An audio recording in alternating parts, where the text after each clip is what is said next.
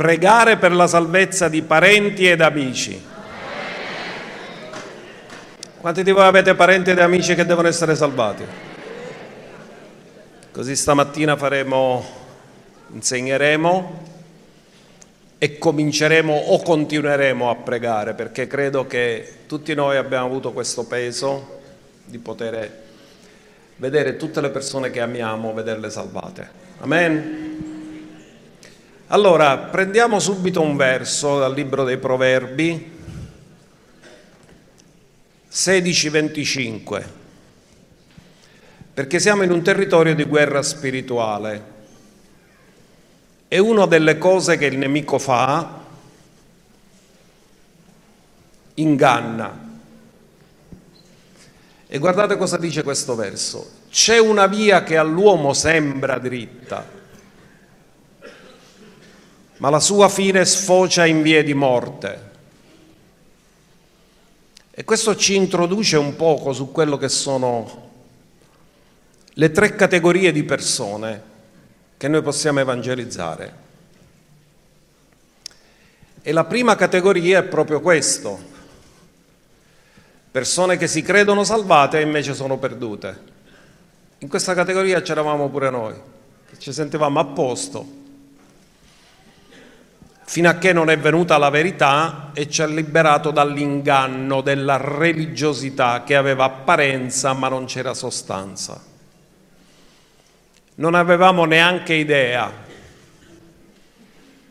di quello che è il piano di Dio per la salvezza, pensavamo che meritavamo per le opere. Così questo è il tipo di... nella nostra nazione, fondamentalmente questa è la categoria più numerosa, perché alcune persone hanno delle convinzioni religiose, e pensano che attraverso queste convinzioni religiose sono a posto e andranno in cielo. Quindi come facciamo? Dio ci ha tirato fuori da questo inganno a noi, prima di tutto, e noi dobbiamo fare in modo di tirare fuori dall'inganno tante altre persone. Allora, normalmente le persone che vivono più profondamente nel peccato non ce l'hanno l'idea che sono a posto, quindi teoricamente sono più aperti di quelli che pensano che sono bravi. Difatti con me Dio ha dovuto fare un grande lavoro perché io mi credevo un bravo ragazzo.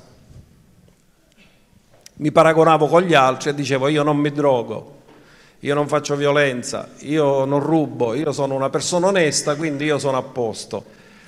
E però poi non avevo capito che la natura di peccato l'avevo ereditato da Adamo e che quella natura avrebbe determinato il mio destino.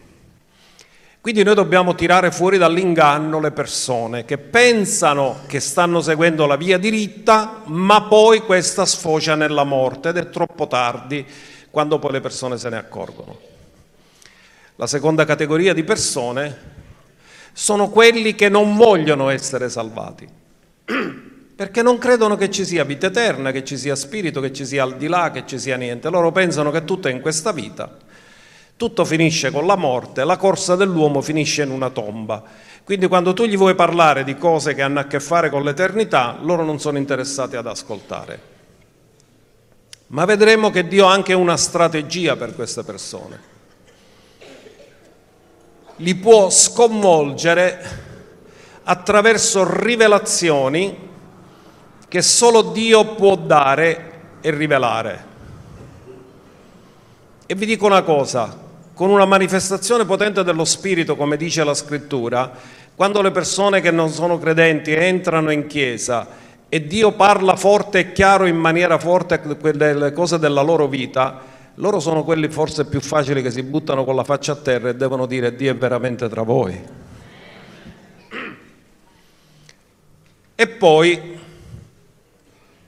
c'è un'altra categoria di persone, persone che sono stati salvati, ma a motivo delle zizzanie, perché nella Chiesa ci sono tre categorie di persone. Chi frequenta la Chiesa ma non è Chiesa.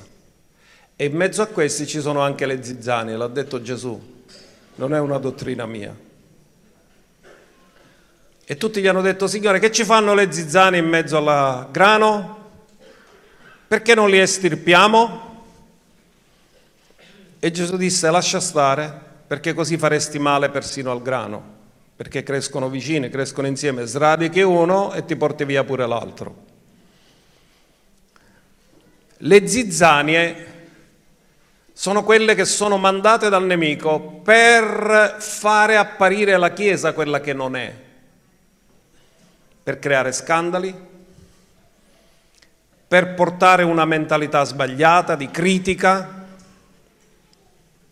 per scandalizzare le persone. Ora, se tu sei stato vittima di zizzanie, non ti meravigliare, Gesù ha detto che ci sono, devi solo imparare come proteggerti e continuare a crescere. Questi sono i frequentatori di chiesa, frequentano anche le chiese. Sapete una cosa, il diavolo non manca mai la domenica, se viene sempre, per inquietare la gente. E le zizzanie ci sono pure. Ci sono persone mandate apposta per spiarci. Ma vedremo che fanno. Quelli che fanno i video di nascosto. Ci sono, lo sappiamo. Anche se loro pensano che noi non ce li siamo sgamati, ce li siamo sgamati.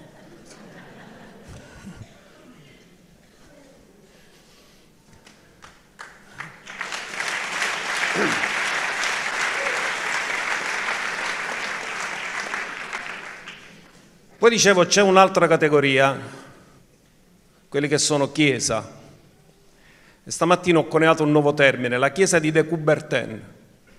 L'importante è partecipare, non vincere. Ci sono quelli che si accontentano del sei politico per essere promossi, no? Basta che sogno promosso e mi faccia la sciata, basta che mi rovina la sciata. Sono persone che sono salvate, amano il Signore, hanno fatto un'esperienza vera con Dio, ma non vogliono di più gli basta quello che hanno. È come quando eravamo a scuola, c'era quello che dice, ma io basta capire sei sogno a posto. Però c'è un'altra categoria. E comprendete che ognuna di queste categorie ha un linguaggio. C'è il linguaggio delle zizzanie, c'è il linguaggio dei simpatizzanti, c'è il linguaggio di quelli che sono nella Chiesa, ma pensano che se tu vuoi sempre di più ti dicono che sei esagerato. Ah, perché tutta questa esagerazione non ti abbascia? Vieni alla chiesa, stai tranquillo. Perché l'altro linguaggio è il linguaggio del rimanente. Il rimanente non si accontenta del sei, vuole l'eccellenza. Ed è affamato di crescere di giorno in giorno nelle vie di Dio. Ora vedete, ognuno di questi gruppi ha un linguaggio diverso e se tu non lo sai potresti rimanere scandalizzato perché la prima volta che sono entrato in chiesa pensavo che l'unico sbagliato era io e tutti erano super santi, fino a che non ne conoscevo. Però poi ti devi proteggere perché il nemico cosa farà? Userà la lingua delle zizzanie per gettare discredito sul corpo di Cristo. E non devi cadere in questa trappola, perché Gesù ci ha detto state attenti perché in mezzo al grano ci sono anche le zizzanie. E quando si vedranno le zizzanie? Nel giudizio. Dio separerà il grano dalle zizzanie. Però da qui possiamo avere dei segni per discernere cosa sono le zizzanie e cos'è il grano.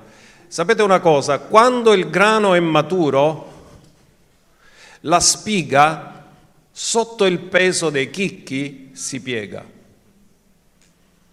Così tu puoi riconoscere il grano dall'umiltà, perché sono piegati alla volontà di Dio. La zizzania invece non si piega mai, resta bella tisa. Arroganza e orgoglio. Hai ragione sempre io, su tutte le altre sbagliate, io sogno che due giusto. Da lì potete avere qualche segno per capire che Dio resiste ai superbi e dà grazia agli umili, quelli che si piegano. Allora abbiamo imparato che ci sono persone appunto che erano in chiesa ma sono stati scandalizzati e ora attualmente sono sviati. Anche questa è una categoria di persone che dobbiamo riportare nell'ovile e pregare per questo. Probabile che tu hai evangelizzato persone, sono venute poi non sono venute più, non ti smarrire, non ti perdere, continua a pregare per loro, Dio li riporterà. Andiamo a vedere cosa ci dice l'Apostolo Paolo. Prima Timoteo, capitolo 2, ci insegna qual è la volontà di Dio. Ora sta guariando. Ti esorto, dice Paolo a Timoteo, prima di ogni cosa, naturalmente l'argomento è la preghiera di intercessione, quindi questa è una priorità nella preghiera di intercessione che si facciano suppliche, preghiere, intercessioni e ringraziamenti per tutti gli uomini. Dovete ringraziare Dio anche per le persone che non sono salvate, se i vostri genitori, i vostri parenti, i vostri amici non sono salvati, comunque vi hanno fatto del bene, Dio li ha usati. Ringraziate per, per loro, loro non lo ringraziano Dio, ma voi potete ringraziarlo per loro. E dice per il re e per tutti quelli che sono in autorità affinché possiamo condurre una vita tranquilla e quieta in ogni pietà e decoro. Quindi nella preghiera di intercessione sappiamo che funziona, c'è un'influenza nel mondo dello spirito. E quando noi preghiamo, invece di lamentarci delle autorità, noi possiamo credere che Dio li influenzerà per il bene di tutti, a fare decisioni sagge che non danneggiano, ma che portano delle, del bene, delle benedizioni. E poi dice questo, infatti è buono e accettevole davanti a Dio nostro Salvatore questo, di pregare, intercedere, il quale vuole, questo è importante che lo afferriamo, cosa vuole Dio? Il quale vuole che tutti gli uomini siano... Dio vuole che tutti gli uomini siano... Quindi quando preghiamo per la salvezza degli uomini, Dio è contento perché coincide con la sua volontà e vengano alla conoscenza della verità. Questo è il passo successivo. Se prima non sei salvato, non puoi crescere nella conoscenza della verità. Allora, voglio dire qualcosa su questo fatto. Dio vuole che tutti gli uomini siano salvati. Quanti di voi sapete che Gesù ci ha comandato, ma sul microfono stamattina non mi piace, se mi canciano fosse meglio. Eh, quindi Dio vuole che tutti gli uomini siano salvati e Gesù ci ha dato il mandato di predicare il Vangelo a ogni...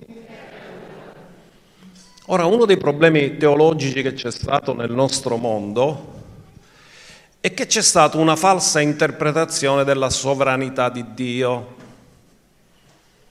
Per cui nel mondo evangelico, in qualche parte del mondo evangelico, si è creata l'idea che c'è la predestinazione. Quindi se c'è l'idea della predestinazione, significa che Dio, secondo loro, decide chi sarà salvato e perduto. Cosa ha fatto questo? Ha mozzato le gambe per l'evangelizzazione. Perché cosa hanno ragionato le persone? Se già Dio ha deciso chi deve essere salvato e chi deve essere perduto, ma chi ci evangelizza a fare? Ma questo è in contraddizione con quello che dice la scrittura che Dio vuole che tutti gli uomini siano... Se Dio ha già deciso che deve essere salvato, perché la scrittura dice che tutti gli uomini, Dio vuole che tutti gli uomini siano salvati? Allora la verità è che l'uomo è libero di scegliere, ma dopo che gli hanno predicato il Vangelo. E se noi non gli predichiamo il Vangelo, non gli diamo neanche l'opportunità di scegliere. E Gesù ci ha comandato di predicare il Vangelo a ogni creatura. Quindi non diciamo che non abbiamo la responsabilità di predicare il Vangelo, ce l'abbiamo la responsabilità di predicare il Vangelo e abbiamo la responsabilità di pregare per tutti gli uomini. Quindi messo questo punto importante,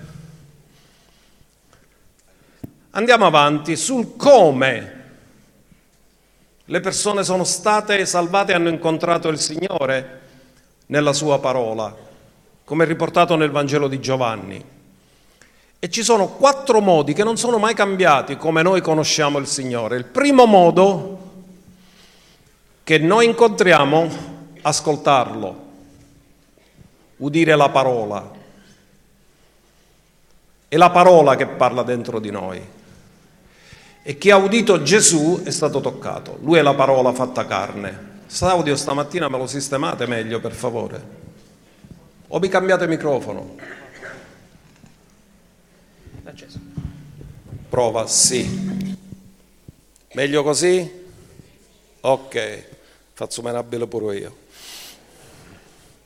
Allora, persone che hanno ascoltato il Signore, persone che hanno visto il Signore, poi lo vedremo di nuovo come Gesù ha detto, venite e vedete, l'hanno ascoltato, l'hanno visto.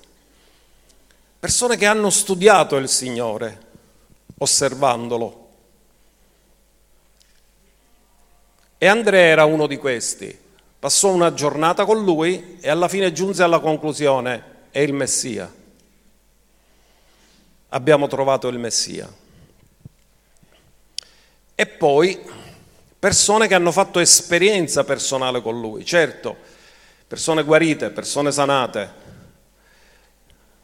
persone che hanno ricevuto parole specifiche, rivelazioni specifiche hanno creduto. Stamattina parleremo dell'esempio di Natanaele, che appena Gesù gli ha detto ecco un israelita nel quale non c'è inganno, che lui dice, oh, la prima volta che ne vedremo già mi conosci. E gli ha detto, come fai a sapere queste cose di me? E Gesù gli ha detto, ti ho visto quando eri sotto il fico. Mi sa, ci ha baciato e chi lui disse, tu sei il Cristo, il figlio dell'Iddio vivente, tu sei il, Dio, il re di Israele. Così come Gesù fece con Pietro, tu sei Simone, sarai chiamato Pietro. Allora, Gesù era presente, le persone lo vedevano, qual è la differenza oggi? Lui è presente anche se non è, non è visto e lui agisce lo stesso. Stamattina nel primo servizio c'era una donna e io ho potuto sapere solo questo perché ho pregato per lei, altri hanno pregato per altri, però non abbiamo il tempo di consultarci. Ma questa donna, l'ho fatta testimoniare, quattro mesi che aveva un'infiammazione al gomito, che come sapete è una delle infiammazioni più difficili da passare. Ce l'hanno i tennisti questa infiammazione. Qua abbiamo uno che se ne occupa sempre di fare terapie, laser terapia, si fa la laser terapia. Come si chiama questa malattia? Del... Epicondilite. Avete capito come si chiama? Epicondilite. Sgridala che non ti viene mai, eh? perché ci vogliono meno sei mesi per passare. La chiamano la malattia dei tennisti. Quattro mesi che lei soffriva di dolori e Gesù l'ha guarita istantaneamente.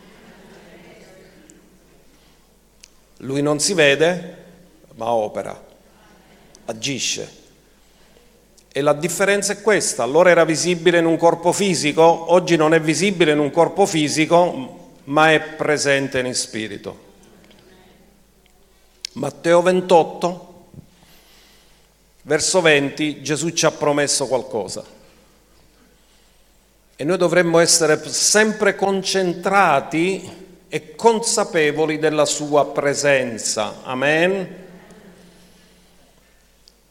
Gesù nel grande mandato che ha dato disse insegnando loro di osservare tutte le cose che vi ho comandato ed ecco io sono con voi tutti.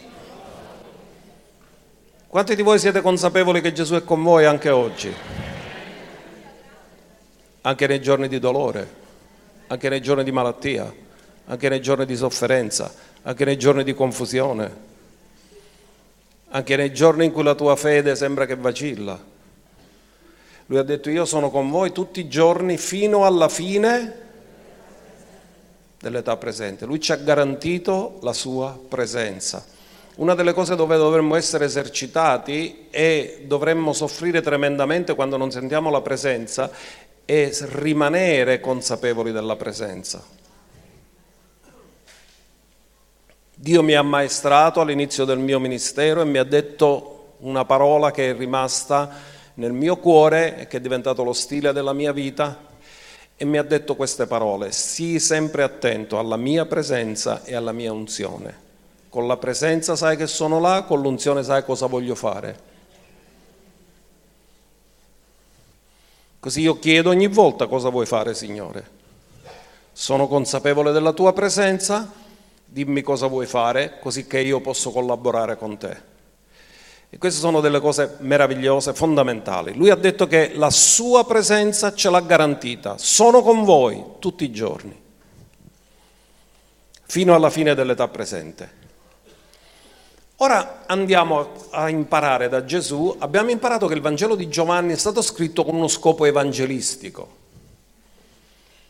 Le cose che sono state scritte sono state scritte affinché noi crediamo che Gesù Cristo è il figlio di Dio e affinché credendo abbiamo vita nel suo nome. Quindi uno dei Vangeli, tutti i Vangeli sono evangelistici, ma il Vangelo di Giovanni lo dice proprio in maniera specifica. E se andiamo a vedere Giovanni 1, dal verso 39, scopriremo che dopo il messaggio di Giovanni Battista, che presenta Gesù come l'agnello di Dio che toglie il peccato del mondo e poi subito dopo lo presenta come l'agnello di Dio, ci sono due discepoli di Giovanni, uno di cui sappiamo il nome che si chiama Andrea, l'altro di cui non sappiamo il nome ma abbiamo forti sospetti che sia Giovanni. Questi sentirono Giovanni Battista parlare che Gesù è l'agnello di Dio e gli fecero una domanda, maestro dove dimori? E disse, lui disse loro, venite e vedete. Essi dunque andarono e videro dove egli abitava e stettero con lui quel giorno. Era circa l'ora decima. Uno dice, ma perché ne dice che ora era? Perché dieci significa? Cosa significa dieci? Nuovo ciclo. Quando incontri Gesù inizia un nuovo ciclo nella tua vita. E se stamattina tu sei qui per la prima volta inizierà un nuovo ciclo nella tua vita. Andrea, fratello di Simon Pietro, era uno dei due che avevano udito questo da Giovanni e avevano seguito Gesù. Quindi la scrittura ci parla di Andrea, e ora andiamo a scoprire come Gesù sta cercando di fare entrare lo spirito evangelistico nella vita dei suoi discepoli. E la prima cosa che lui fa, sta un giorno intero con questi due, che erano discepoli di Giovanni, e ricevono una grande influenza. La prossima cosa che Andrea fa dopo essere stato un giorno con Gesù, lo troviamo nel verso 41, che già hanno proiettato con un tempismo straordinario. Costui trovò per primo suo fratello Simone, ognuno dica suo fratello, quindi significa Vangelo in famiglia. Lui incontra Gesù, sta un giorno con lui, scopre che è il Messia, il primo peso che ha, a ghiraciccare a me frate, ce l'ha a dire che ha un contravo Messia trova suo fratello e gli disse, abbiamo trovato il Messia, che tradotto per i greci vuol dire Cristo. Tutti gli ebrei aspettavano il Messia, tutti credevano nelle profezie del Messia, ma ora Andrea gli dice noi l'abbiamo trovato e lo condusse da Gesù. Questa è l'opera dell'Evangelista. L'Evangelista cosa fa? Prende le persone e non li porta a sé, li porta a Gesù. Lo condusse a Gesù. E qui c'è il primo sconvolgimento di Pietro, che si chiama ancora Simone. Gesù allora fissandolo disse, quindi lui glielo conduce e c'è questo incontro face to face, faccia a faccia tra Gesù e Simone. Andrea glielo porta, Gesù lo guarda, fissandolo, disse, tu sei Simone, figlio di Giona. Simone non si è presentato. Gesù gli ha detto come si chiamava. Amen. Quando Dio me lo dirà parlerò di evangelismo profetico. Questo è un esempio di evangelismo profetico. Simone non conosce Gesù, ma Gesù conosce Simone. Tutte le persone che tu porti a Dio non conoscono Dio, ma Dio li conosce. E Gesù gli dà un messaggio che sconvolge Simone. Tu sei Simone figlio di Giona, tu sarai chiamato Cefa, che vuol dire sasso.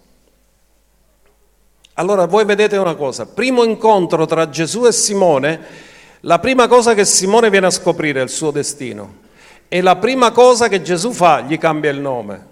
Cambiare il nome significa cambiare il carattere. In altri termini, cosa abbiamo detto? Ora decima, nuovo ciclo, tu non è impossibile che incontri Gesù e resti quello di prima.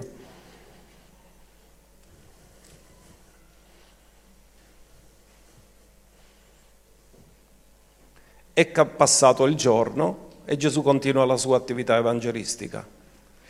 Ora andiamo su un altro settore, quindi fino ad ora ci siamo occupati della famiglia. Andrea porta suo fratello, un familiare. E io credo che il peso più grande che noi abbiamo quando siamo salvati sono per i nostri familiari. Poi passiamo a un altro livello. Questa volta troviamo un esempio non di un familiare, ma di un amico. Tu porti il Vangelo ai familiari, ma tu vuoi portare il Vangelo ai tuoi amici, alle persone a cui tieni di più. E il giorno seguente Gesù desiderava partire per la Galilea trovò Filippo e gli disse, seguimi. Or Filippo era di Bethsaida, cioè casa della pesca, la stessa città di Andrea e di Pietro, quindi siccome erano della stessa città si conoscevano. Abbiamo imparato che Filippo e Andrea sono due nomi greci. E Filippo trovò Natanaele. Gesù gli dice seguimi e lui va a cercare Natanaele. E gli disse, abbiamo trovato colui del quale hanno scritto Mosè nella legge e i profeti. Non dice ho trovato, dice abbiamo trovato. E quindi la prima volta Andrea dice abbiamo trovato il Messia. E lui ora dice abbiamo trovato colui del quale hanno scritto Mosè nella legge, verrà un profeta come me, disse Mosè, e lui ha detto, l'abbiamo trovato chi è quello che ha detto Mosè. E poi quello che hanno detto i profeti. Gesù da Nazareth, figlio di Giuseppe. Almeno così apparentemente sapevano. E Natanaele gli disse, quindi sono tutte di Bethsaida. Natanaele sente questa cosa, Gesù da Nazareth, figlio di Giuseppe, lui studia la scrittura e lui sa che non c'è nessuna profezia di un profeta che viene da Nazareth. E dice, può venire qualcosa di buono da Nazareth? Filippo gli disse, vieni e vedi. Ascoltate, quando le parole non riescono a convincere, i fatti riescono a convincere che lui tagliò subito il discorso, non ci disse, senti, non entriamo in discorsi teologici, vieni e vedi. Arriva davanti a Gesù e Gesù lo conosce. Gesù vide venirgli incontro Natanaele e disse di lui, ecco un vero israelita in cui non c'è inganno. E non si sono mai visti, è la prima volta che si incontrano. E Natanaele gli disse, come fai a conoscermi? Gesù gli rispose dicendo, ti ho visto quando eri sotto il fico, prima che Filippo ti chiamasse.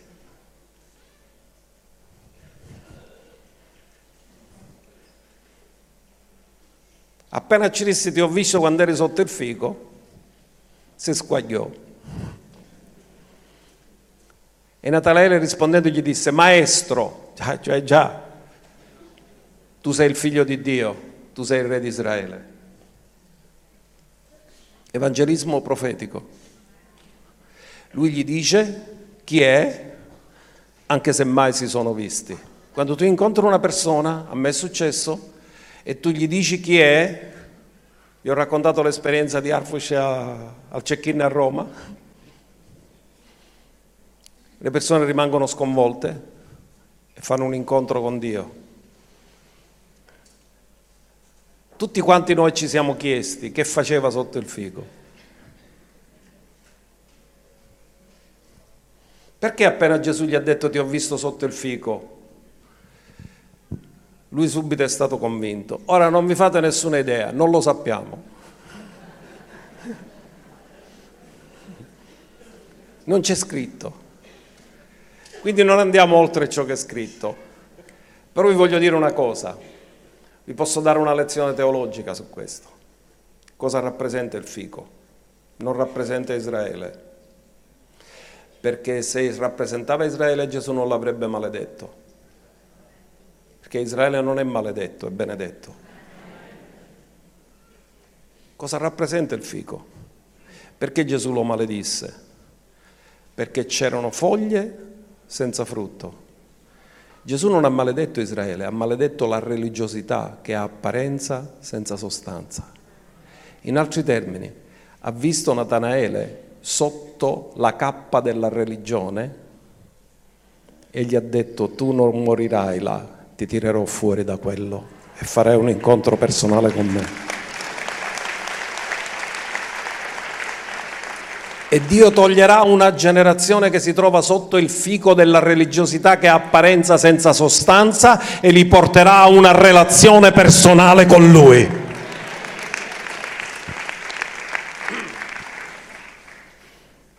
Sapete che le foglie di fico compaiono subito dopo la caduta ed era il tentativo dell'uomo di risolvere il problema del peccato e della vergogna. Ma Gesù cosa ha fatto? L'ha visto sotto il fico? Significa il tentativo umano di piacere a Dio? Ma Dio cosa ha fatto? Ha levato le foglie di fico e gli ha fatto le pelli. Per fare le pelli ha dovuto fare un sacrificio, uccidere animali. Gesù è colui che ha dato la sua vita per noi per tirarci fuori dalla maledizione del fico.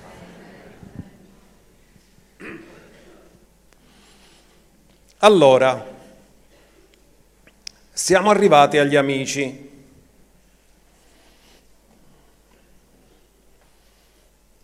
E Gesù parla con Natanaele e poi gli dice una cosa molto forte. Natanaele subito fa un'affermazione. Maestro, sei il figlio di Dio, sei il re di Israele. E Gesù gli dice, per così poco? Poiché hai detto aver, ho detto di averti visto sotto il fico, tu credi, vedrai cose maggiori di queste. E poi gli dice, poi disse, in verità, in verità io vi dico che da ora in poi vedrete il cielo aperto e gli angeli di Dio salire e scendere sopra il figlio dell'uomo. I cieli gli si aprirono, angeli salivano e scendevano. In altri termini, tu ti meravigli perché ho una rivelazione su di te, ma questo è solo l'inizio del mondo spirituale, ti rivelerò tutto il mondo spirituale, angeli che salgono e scendono, angeli che salgono e scendono, il mondo dello spirito è reale.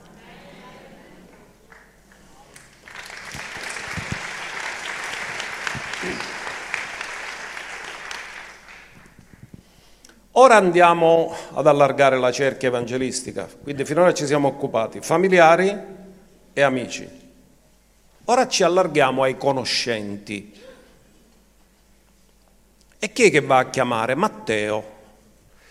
Matteo era quelli della finanza di oggi, i finanzieri. Appena trasi nei finanzieri, già subito tu sei contento, fai lodi,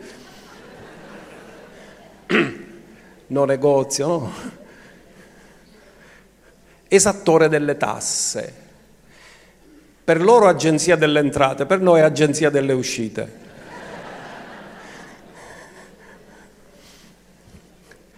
Matteo 9:9. Andiamo a vedere com'è che si converte Matteo, com'è che Gesù lo incontra, come lo evangelizza. Poi Gesù passando oltre vide un uomo che sedeva al banco delle imposte. Mamma mia che, che prurito che viene a sentire questa parola. Le imposte. Dirette e indirette, ma da tutte le parti ti arrivano. Chiamato Matteo.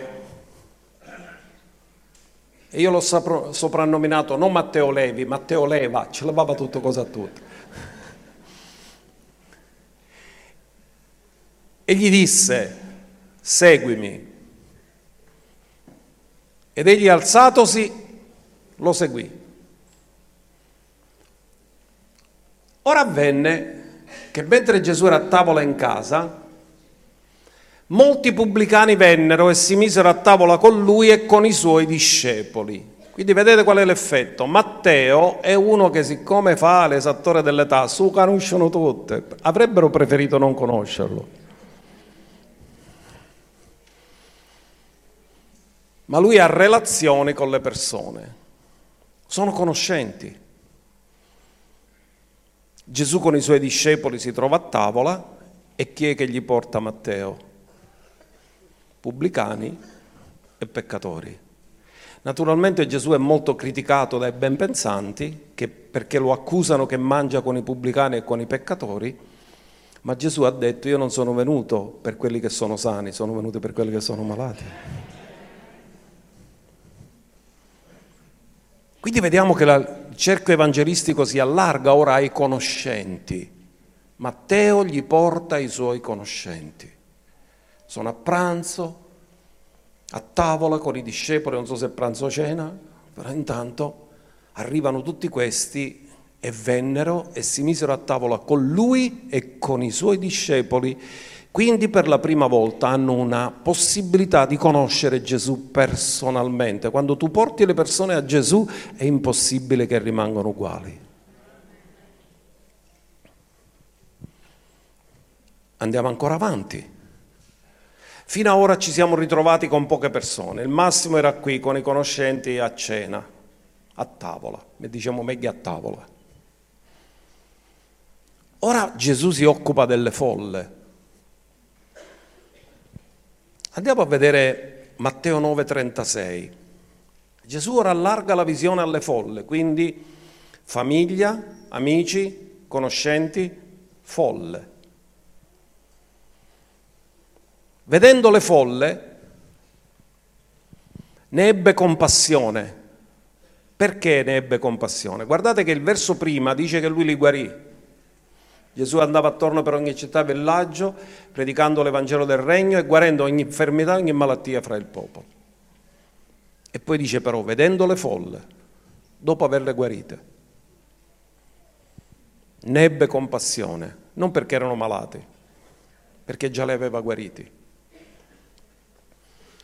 perché erano stanche e disperse come pecore senza pastore. Il cuore pastorale di Gesù cosa vede? Questi sono senza pastore. E disse ai suoi discepoli, la messa è veramente grande, ma gli operai sono pochi. Quindi la visione di Gesù nelle folle non è che ce n'erano solo pochi, i pochi erano gli operai, non le persone da salvare. Lui ha detto il problema è che ci sono pochi pastori di fronte a tanta massa di gente che ha bisogno di cura. E insegnò ai suoi discepoli a pregare non che crescesse la messe, ma che Dio spingesse operai nella sua messe. Pregate dunque il Signore della messe che spinga degli operai nella sua messe. Come la chiama la sua? Perché la chiama la sua messe se ancora manco è stata raccolta? Perché tu potresti pensare che dopo che raccolta è la sua messe, ma Gesù ha detto che è la sua messe perché Gesù è morto per tutti e Dio ha il diritto legale di salvare ognuno. Legalmente la messa è sua. Quindi quando tu evangelizzi, evangelizzi persone su cui Gesù ha un diritto legale perché già ha versato il sangue per loro.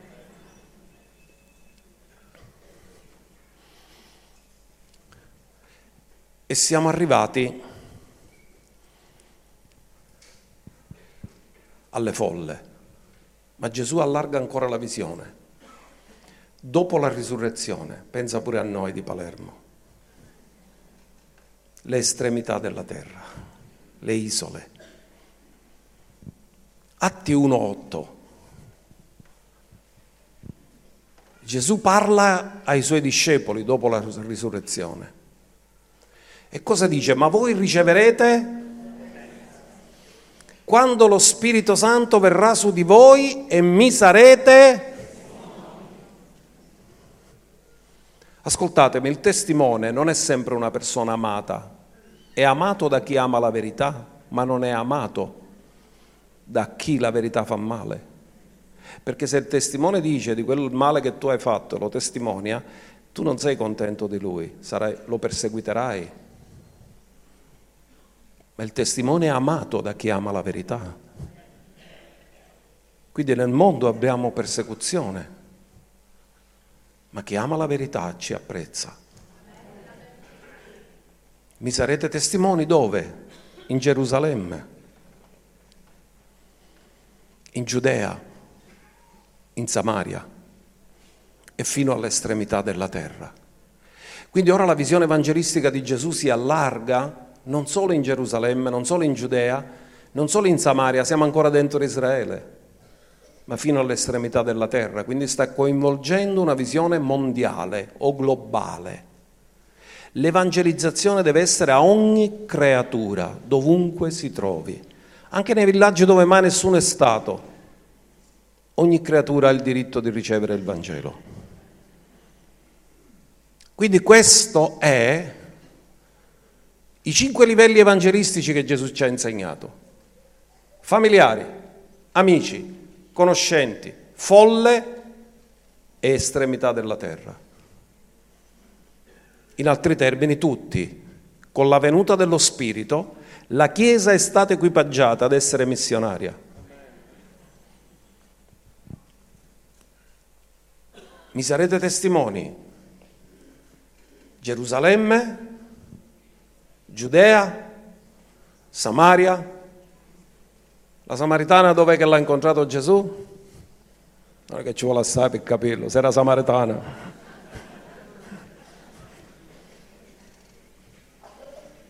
Fino all'estremità della terra. Quindi ha pensato pure a noi. Amen? Palermo. L'Evangelo è arrivato qui. Qualcuno l'ha testimoniato in ubbidienza a quello che Gesù ha detto. Quindi, se dobbiamo predicare l'Evangelo a tutti, dobbiamo essere equipaggiati per farlo. Amen? E nel secolo passato era molto in voga spiegare l'Evangelo attraverso quattro semplici leggi spirituali. Che l'Evangelo non è complicato, è semplice. E quando venivano formate le persone all'inizio, gli si insegnavano le quattro leggi spirituali. E io ve le riepilogo velocemente, brevemente, quali sono. Non si approccia dicendo cose negative alle persone. Amen? Se non accetti Gesù te ne va all'inferno, non è così che si approccia. Levete la santina. Io ce l'ho la santina.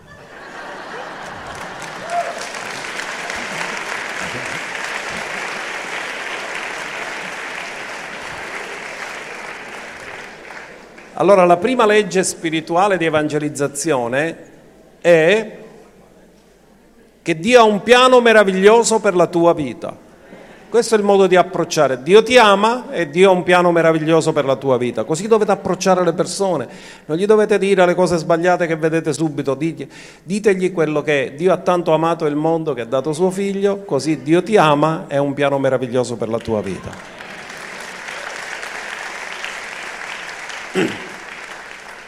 Perché se l'approccio è negativo non avremo successo. L'approccio deve essere biblico. Seconda cosa, purtroppo sei nato in Adamo e sei un peccatore e quindi questo piano non riesci a percepirlo. Perché tu gli dici, Dio ha un piano meraviglioso, ma tu non puoi percepirlo. E la prossima cosa che loro ti chiederanno è come si fa? Gesù è morto per te. Lui è morto ed è risuscitato e lui ha pagato per il tuo peccato. Così diamo la terza legge che Gesù è la soluzione di Dio per il nostro peccato attraverso la morte e risurrezione, tutti possono essere perdonati e tutti possono essere ripristinati a una relazione con Dio per mezzo del sangue. La buona notizia è che non è per quello che farai tu, ma sarà per quello che Gesù ha già fatto per te. Per questo si chiama buona novella, perché non richiede qualcosa da parte tua, ma richiede che tu accetti la dorea di Dio, di quello che già Lui ha compiuto per te. E la quarta legge, devi mettere la tua fiducia in Gesù, devi riceverlo come tuo Signore. Devi mettere fede in quello che già Lui ha compiuto per te. Non lo vedi, ma io te l'annuncio, lui è morto, è risorto e tu devi mettere tutta la tua fiducia in Lui. E così iniziare questa relazione personale con Lui e poter realizzare quello da cui siamo partiti, il piano meraviglioso che Dio ha per te. Quattro leggi semplici vengono chiamate, queste le possiamo usare tutti quanti, le quattro leggi spirituali semplici per annunciare il Vangelo. Questi sono i quattro elementi fondamentali che ognuno dovrebbe sapere. Non ci vuole molto a impararli. Andiamo alle scritture che noi usiamo tutte le domeniche quando facciamo fare la preghiera di salvezza. Romani 10, dal verso 9, quando la persona dice come faccio ad accettare, a ricevere Gesù? Se confessi con la tua bocca il Signore Gesù e credi nel tuo cuore che Dio lo ha risuscitato dai morti, sarai... Che persone ti dicono e come faccio ora? Tu glielo dici, guarda cosa dice la parola. Col cuore infatti si crede per ottenere la giustizia e con la bocca si fa confessione per ottenere la salvezza perché la scrittura dice chiunque crede in lui non sarà svergognato e il verso 13 dice chiunque avrà invocato il nome del Signore sarà salvato.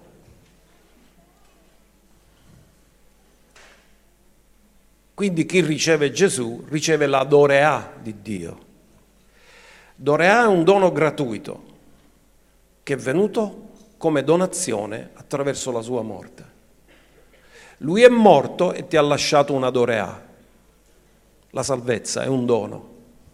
Il salario del peccato è la morte, ma il dono di Dio è la vita eterna. Lui te la dona, tu la devi ricevere. Cosa ha fatto Gesù con i suoi discepoli? In Matteo 4,19, quando Gesù chiamò i suoi discepoli, spiegò loro la missione e disse loro, seguitemi e io vi farò, dillo, Dio mi farà pescatore di uomini, donne non fraintendete.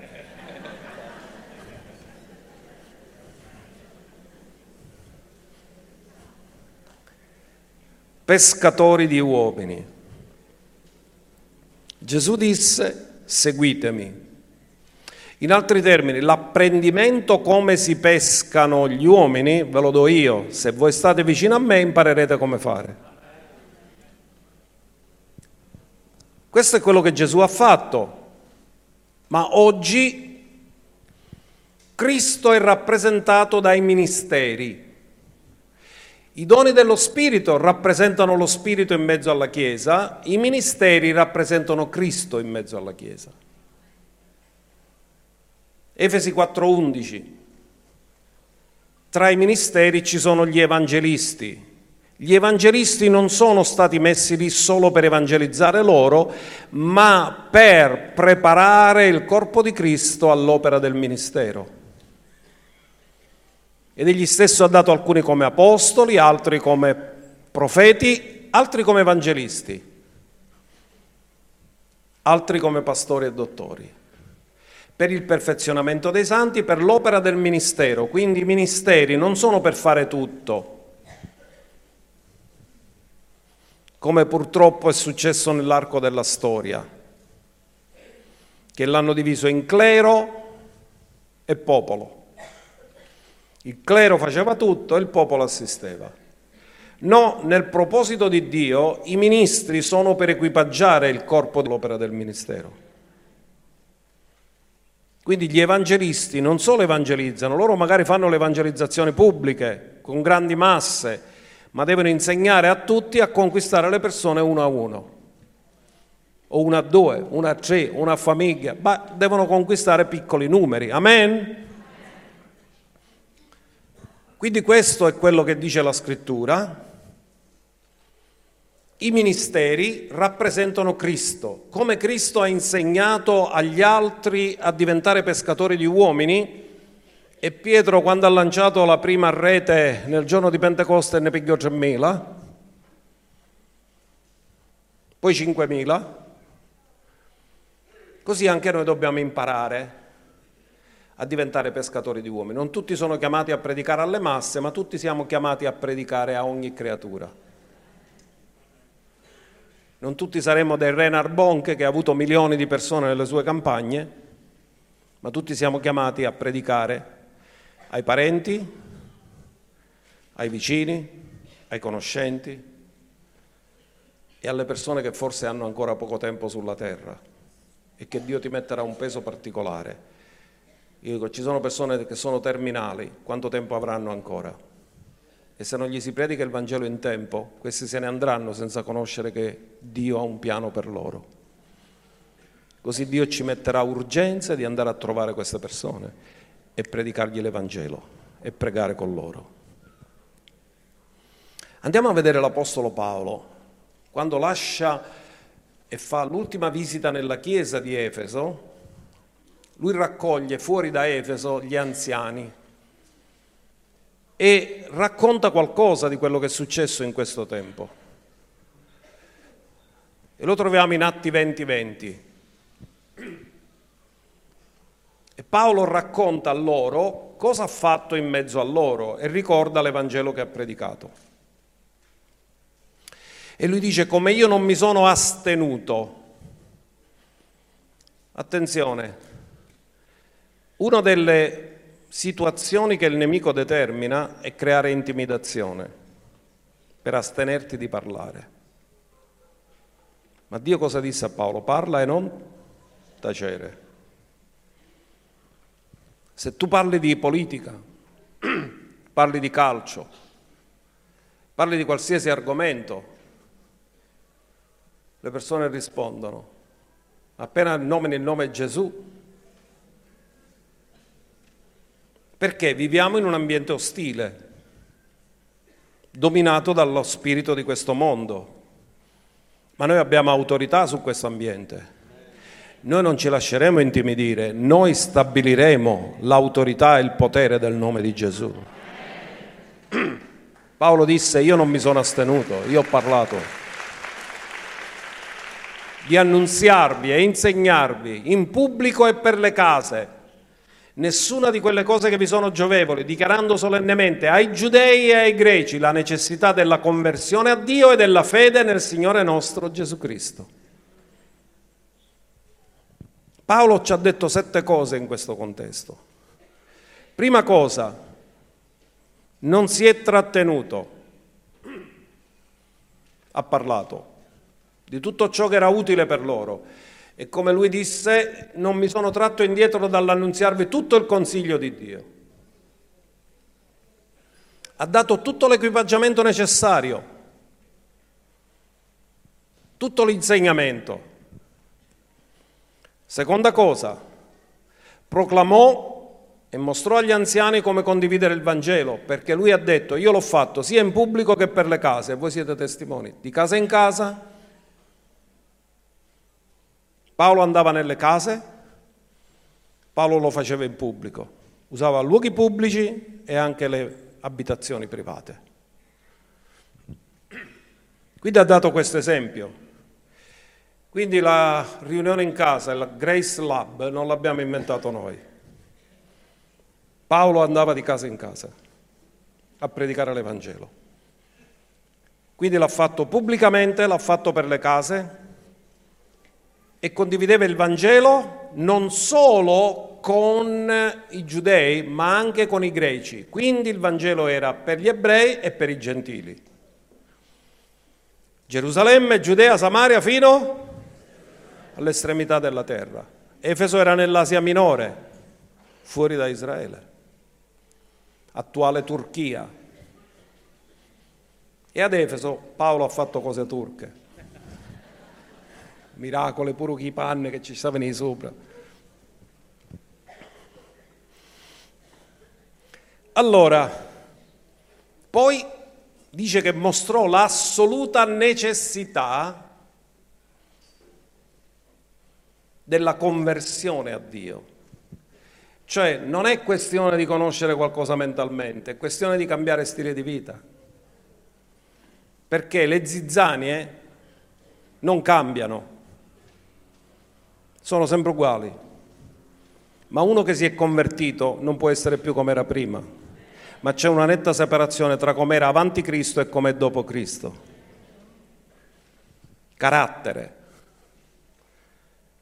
E poi lui ha detto che era assolutamente necessario solennemente e assoluta necessità avere fede in Cristo. La salvezza è per grazia mediante la fede, non c'è un altro modo.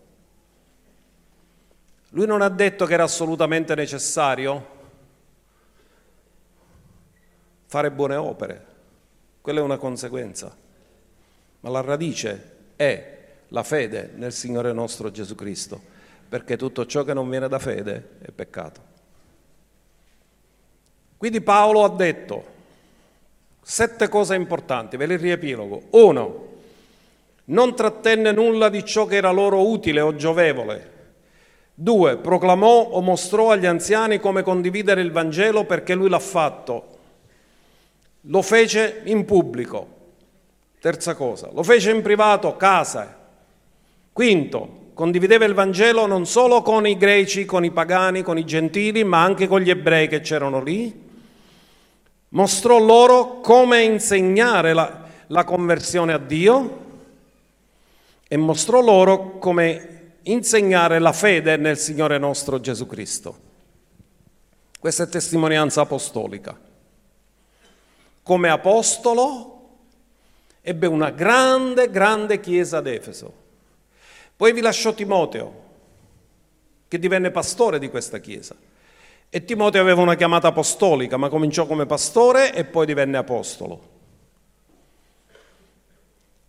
Così sappiamo in una chiesa fatta di giudei, ma soprattutto di gentili, perché ci troviamo nell'Asia Minore, nell'attuale Turchia, come Paolo ha parlato di quello che aveva fatto in quel luogo, ricordando agli anziani di Efeso cosa aveva fatto fino a quel tempo. Poi sapete com'è avvenuto? Si sono messi a piangere, si sono inginocchiati, lui ha detto è l'ultima volta che ci vediamo. Quindi vi lascio un testamento spirituale ha detto pure i pericoli a cui sarebbero andati incontro, ma soprattutto ha ricordato l'Evangelo che aveva annunciato loro e che non si era tratto indietro di annunziare tutto il consiglio di Dio. Come dire, vi ho equipaggiato in tutto, non vi manca la conoscenza, ora vi manca solo l'ubbidienza. Che possiamo riempire le persone di conoscenza, ma non possiamo ubbidire al posto loro. Ognuno deve poi fare la sua esperienza e ricevere attraverso la relazione con Dio il cuore ubbidiente per fare quello che Dio ci dice di fare. Ora la domanda che ci facciamo. Quando all'inizio della conversione siamo convertiti, abbiamo uno zelo di predicare il Vangelo a tutti, però poi col tempo, piano piano, piano piano, senza che ce ne accorgiamo, smettiamo di annunciare il Vangelo. Ma Dio ci dice che è una nostra responsabilità. Paolo disse, guai a me se non evangelizzo, perché necessità me ne imposta. E qualcuno potrebbe dire, ma io non so come fare. Bene, io non sono uno bravo ad approcciare, però puoi camminare con uno bravo ad approcciare, perché facevano così. Le persone approcciavano e poi miravano a me e io li dovevo insegnare. Perché loro dicevano, tu in questo sei bravo, spiegaglielo tu. Qua, quello gli diceva, guarda tu hai bisogno di ascoltare quello che Dio ha da dire a te, tu passa a Dio.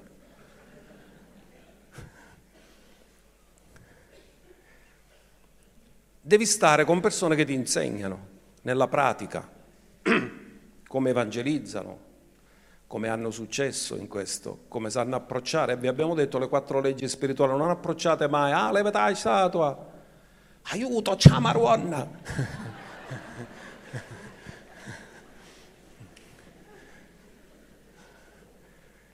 Non è questo. Perché se questo è il modo di approcciare, gli stai dicendo devi cambiare religione, ma non devono cambiare religione, devono cambiare vita.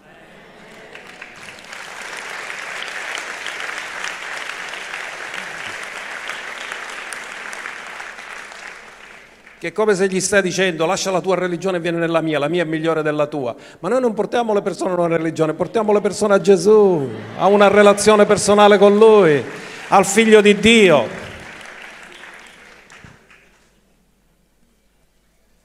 Quindi noi facciamo da ambasciatori per fare conoscere Cristo. A noi non ci importa proprio niente della religione, perché la religione è apparenza senza sostanza, ma uno che ha la sostanza non c'è più bisogno dell'apparenza.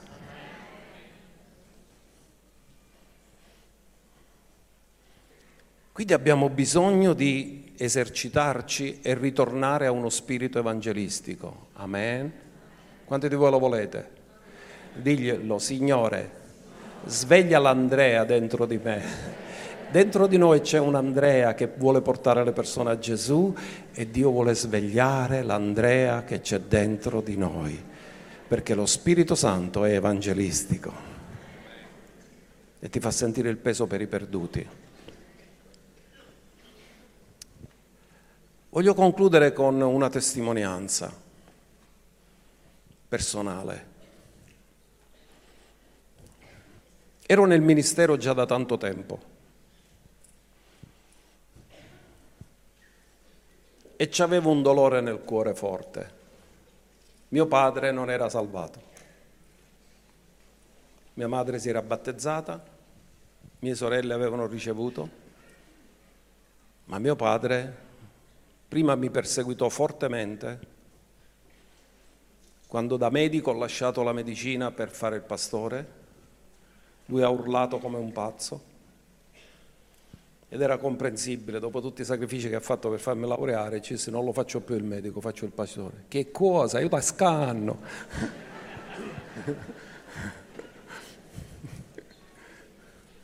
comprensibile dopo tutti i sacrifici, giustamente, lui non poteva capire le cose dello spirito, quindi... E io avevo questo dolore. Lui aveva 86 anni, era ammalato, ma non piegava il cuore a Dio.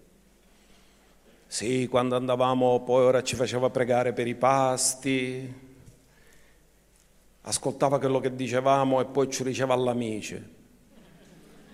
Però niente perché lui ascoltava quello che dice la Bibbia e lui diceva sì, guarda perché non è uscita la Bibbia, la Bibbia dice così.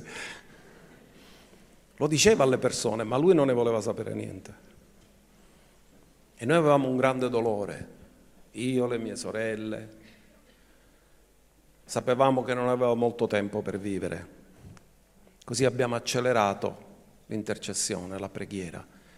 E sapevo anche che le parole non servivano tanto con lui. Dio doveva trovare una via per piegarlo. Così intercedevamo, pregavamo sempre, piangevamo davanti a Dio.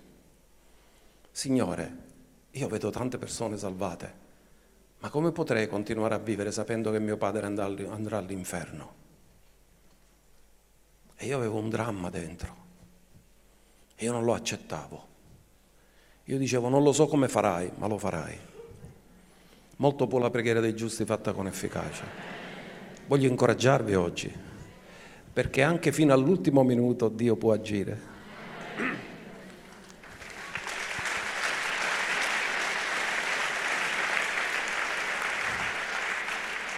Così lui stava male, avuto la gioia di avere tutti i figli accanto negli ultimi periodi della sua vita. Io andavo a fargli le nottate e cercavo uno spiraglio per cercare di parlargli, ma lo vedevo duro. Però Dio lo stava lavorando perché eravamo sempre lì ad assisterlo, tutti i figli. E lui aveva un debole per una delle mie sorelle. E l'ultima notte lei gli ha fatto la notte lei, era il suo turno. E tutti noi pregavamo. E lei a un certo punto, quando ha visto che lui stava proprio male, gli ha detto, papà, ma quando è che chiederai perdono a Dio? Non lo vedi che i tuoi giorni stanno per finire? Come ti presenterai davanti a Dio? E lui l'ultimo giorno della sua vita accettò che, di pregare, chiese perdono, si pentì e prima di morire l'ultima cosa che ha detto, sapete cos'è? Gloria a Dio, gloria a Dio.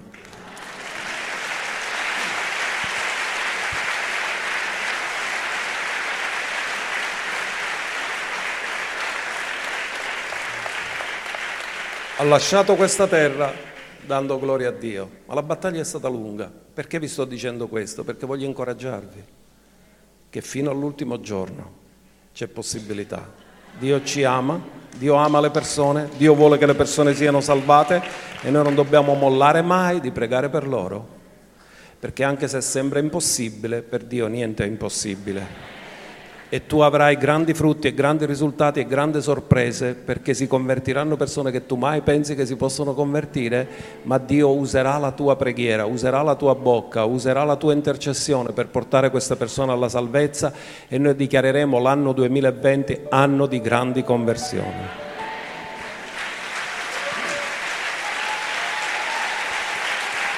Alleluia!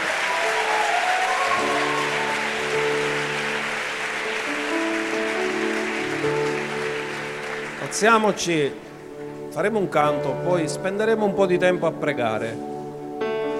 Quanti di voi avete qualcuno che desiderate che sia salvato?